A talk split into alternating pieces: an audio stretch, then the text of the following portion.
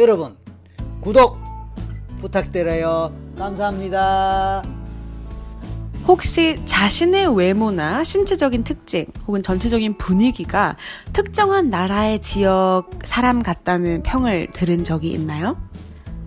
많은 내담자를 상담으로 전생퇴행을 실시하는 과정에서 전생의 특성이 외모에 반영된다는 패턴을 발견했습니다. 즉, 전생의 신체적인 특성이 현생의 신체에 나타나는 것입니다. 물론 신체의 모든 요소가 당연히 다 그렇다고 할 수는 없지만 전생을 이해하는 한 단서로서 외모에 주의를 기울여 볼 필요는 있습니다.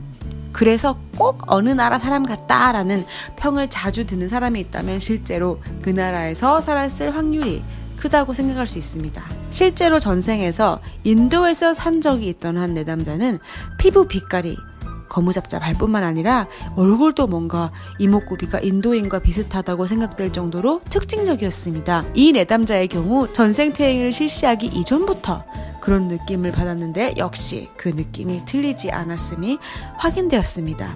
흔히 우리는 누가 서양 사람처럼 생겼느니 일본 사람처럼 생겼느니 중국 사람 같이 보인다는 이런 얘기를 하곤 하는데 또 어떤 사람은 여성인데도 신체적으로 남성적인 냄새를 풍기거나 남성임에도 여성적인 몸매나 피부의 특성을 보이기도 합니다.